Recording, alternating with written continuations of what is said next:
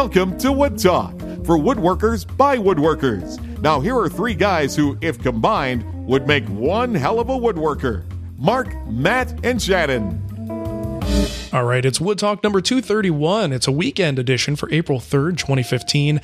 On today's show, we're going to talk about gluing up panels and nothing more. And we've got a couple of questions from people that came in about this, and we figured it was a good thing to talk about just in a very general sense and kind of go around the room, around the table, so to speak, to talk about what we each individually do because we probably have very different approaches at this point. So let's just dive right into the meat of it.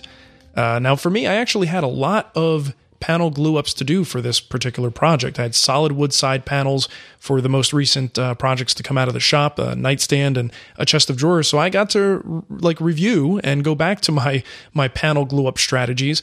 And you know, honestly, guys, it's something that changes over time for me. Like it just I have different preferences. I get to use a little bit more hand tools, so there are things I worry about a little bit less now that maybe I worried about more before. Uh, but also there are new tools that come along that open up opportunities that may not have been there before. Um, so I'll just jump right in and say what I do. This last time, what I found to be the most pleasurable is I if the panel first of all, if the panel can go through the planer or the drum sander, uh, I actually keep it a little bit thick because I know I'm going to be able to process it afterwards. If the panel is uh, if it, it's too big, then I'm going to have to get down to final thickness pretty damn close to final thickness right away, and then maybe just kind of scrape or hand plane my way down to the finished thickness after the glue up. So that kind of changes my approach to the strategy depending on what the total width of it is. But either way, I do uh, quite a bit of milling to get these things nice and square on the edge, make sure that it's a gap free joint. And now, you know, I cannot get away from using the domino on these things because it's it's so accurate and it keeps those boards aligned perfectly like way better than any other method that I would have ever used cauls or biscuits or dowels or splines, whatever. Uh, it works so well in keeping everything aligned that I just cannot get away from it.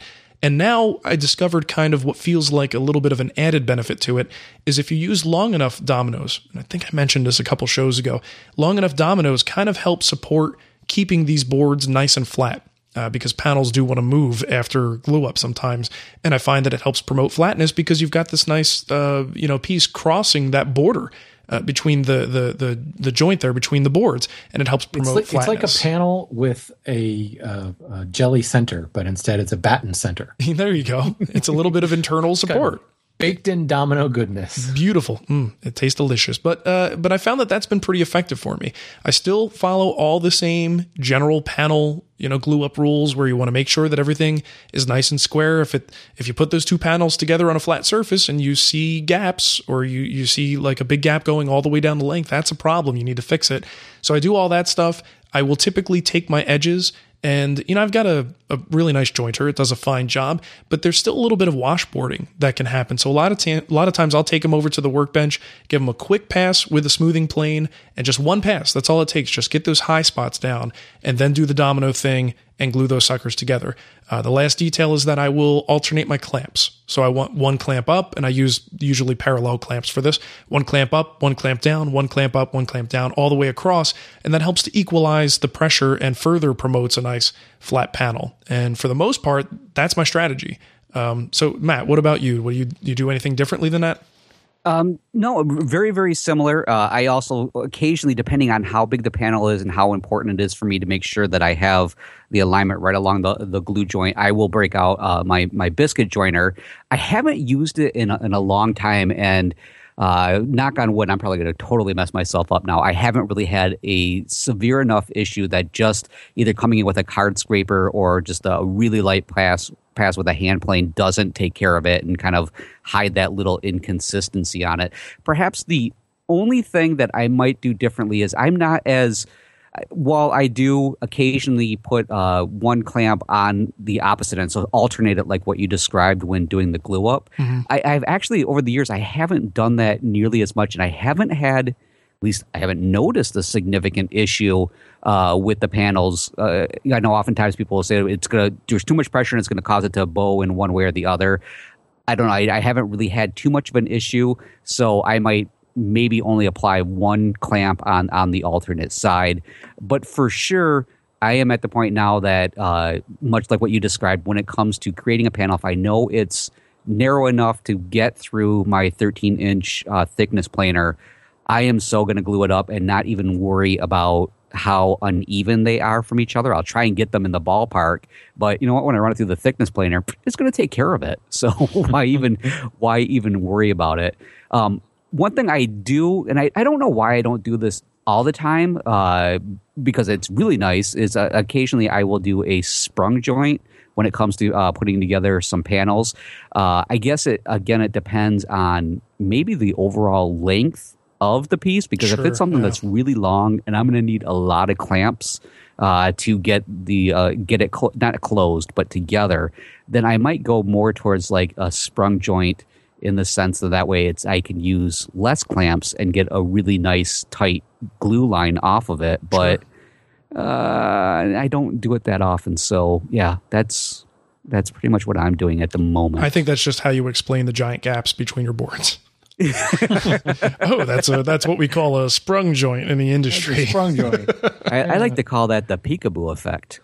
nice. See, I joined two live edges together to get this cool hourglass effect in the middle. Look at this. Uh, so Shannon, I imagine your approach is going to be quite different than than ours. So I'd like to hear what you usually do.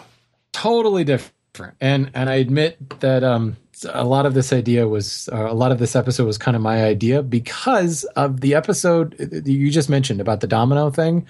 You got me thinking weeks ago maybe months ago whenever you said you were using dominoes. And uh, i don't know maybe i was watching one of your videos where you you went through the whole alternating clamp thing and you got this like perfectly flat panel when you're gluing it up. And then i saw matt doing something similar and i started going what am I doing wrong here? Because I don't do any of that.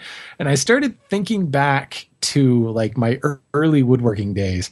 And I actually went out and I bought this was years ago. I went out and bought one of those panel clamps, it mounts on the wall, and you you put the clamp or put the panel in it vertically. Oh, And it, it it's like a um it reminds me of like a, a rooftop ski rack Mhm. where Okay. this kind of thing comes down and sandwiches the skis in place.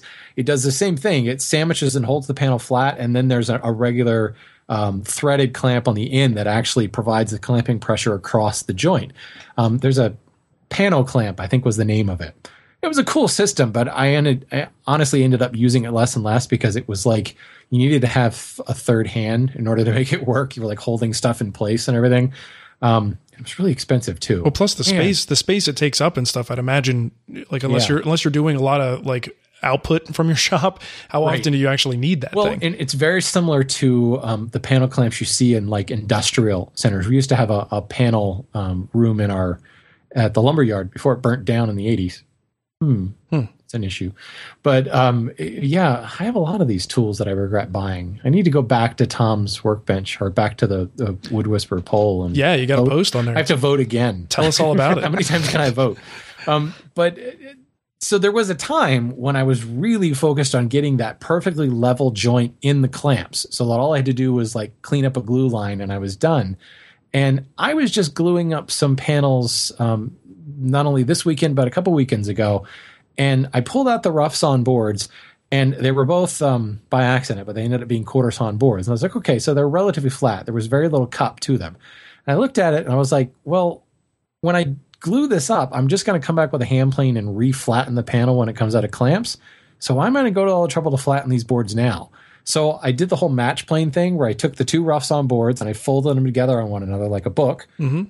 planed both edges, didn't care whether it was 90 degrees or whatever because the angles are complementary, unfold it, glued it together, and pulled out of the clamps. And I had a rough sawn panel that I then ended up flattening with with a hand plane, just like I would have done before, and it saved me a whole bunch of time. So then, when I was gluing them up this weekend, I ran into the same thing, but they weren't quarter sawn boards. They had the typical cup across the face. So I turned the board um, so that the the concave side was up, and just took a plane along the grain on either edge, just to reduce that cup, so that they sat relatively flat on the bench. Mm-hmm. Took those two faces, pushed them towards one another, match planed them in the vise, glued them together, pulled it out, and I planed the entire panel together. And you know, it wasn't even close to flat. The glue line, I didn't really worry whether the glue line was perfectly level. In fact, it was almost impossible to do that because we had rough sawn boards. But you know, as as Matt said, if it happens to fit through my planer, I don't have to prove anything to anybody anymore. I run it through the planer and and mill it down. And of course, now that I've got a 20 inch planer, there's a lot of panels that go through there. Sure.